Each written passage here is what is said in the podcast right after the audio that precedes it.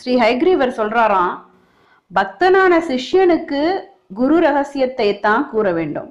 பக்தனே இல்லாதவனுக்கு நீர் இதை உபதேசிக்க கூடாது. சடனுக்கும் கெட்ட எண்ணம் உள்ளவனுக்கும் நம்பிக்கையற்றவனுக்கும் என் நிலையிலையும் உபதேசிக்க கூடாது. அன்னை தேவியிடம் பக்தி உள்ளவனும் ஸ்ரீவித்யை அறிந்தவனும் அதன்படி உபாசனை செய்பவனும் தூய மனம் உள்ளவனுக்குமான பக்தனுக்கே இதை உபதேசிக்க வேண்டும் அப்படின்னு சொல்றாராம். சரி சடன் அப்படின்னா என்னன்னு பார்க்கலாம். சடன் அப்படின்னா குரு போதித்த பின்னரே அது அது பற்றிய அறிவு ஏற்பட்டு இருந்தும் தற்பெருமையா இருப்பா சில பேர். ஓ இவ்வளவுதானா? இது எனக்கு முன்னாவே தெரியுமே முன்னாலேயே தெரியும். இது தங்களை விட எனக்கு நிறைய தெரியுமே. இது என்ன உங்களை விட நான் நன்னா சொல்லுவேனே அப்படின்னு சொல்லி இது புரியலையே அப்படின்னு குருவையே கிண்டல் பண்றவா வந்து அவமதிக்கிறவா தான் சடன் அப்படின்னு சொல்றா. அப்ப குருவை வந்து நிந்தனை பண்ணப்படாது.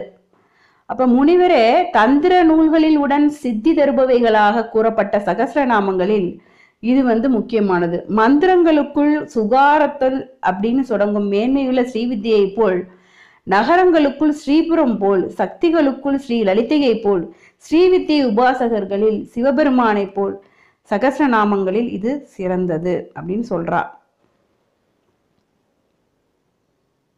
இதை பாராயணம் செய்யறதால தேவி எப்படி மகிழ்கிறாரோ அப்படி மற்ற சகசிரநாமங்களில் பாராயணத்தால மகிழ்வதில்லை. அதனால் தேவி ஸ்ரீ மாதாவின் பிரியத்தை பெற தினமும் இதை பாட வேண்டும். ஸ்ரீசக்கரத்தின் வில்வ இலைகளாலோ தாமரை பூவாலோ துளசியாலோ இந்த சகசிரநாமத்தை கொண்டு ஸ்ரீ லலிதையை அர்ச்சனை செய்து வழிபட்டால் அம்பாளுடன் அருள் புரிவாள்.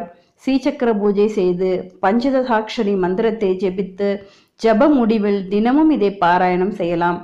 ஜபமும் பூஜையும் செய்ய இயலாதவனும் சகசிரநாமத்தை பாராயணம் செய்வதால் முறைப்படி ஜபம் அர்ச்சனை பூஜை செய்வதால் ஏற்படக்கூடிய பயனை பெறுவான்.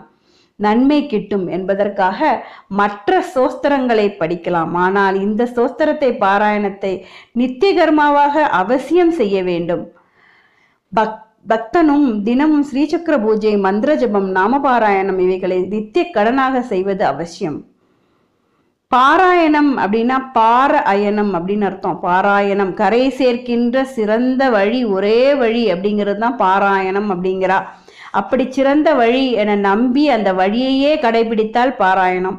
தேவியோட நாமமே தன்னை கடையேற்ற ஒரே வழி சிறந்த வழி அப்படிங்கிற நம்பிக்கையோட அதையே திரும்ப திரும்ப சொல்லுதல் தான் நாம பாராயணம். சொல்வது சிறிதாயினும் ஜபம் நீண்டதாயின் பாராயணம். புரியுறதா? இப்ப ராமா அப்படிங்கிறது ஒரு ஜபம். நீண்டதா சொல்றது சகசரநாம பாராயணம். அடுத்து நித்திய கர்மா அப்படிங்கிறது வந்து இப்ப பிராமணன் அப்படிங்கிற வந்து அவரவர்களது ஜாதி குல வழப்பு வழக்கிற்கு ஏற்ப தினந்தோறும் செய்ய வேண்டிய சந்தியாவந்தனம் முதலிய கடன்கள். பயண கருதாது கடமையுணர்ச்சியுடன் செய்யத்தக்கவை இவை.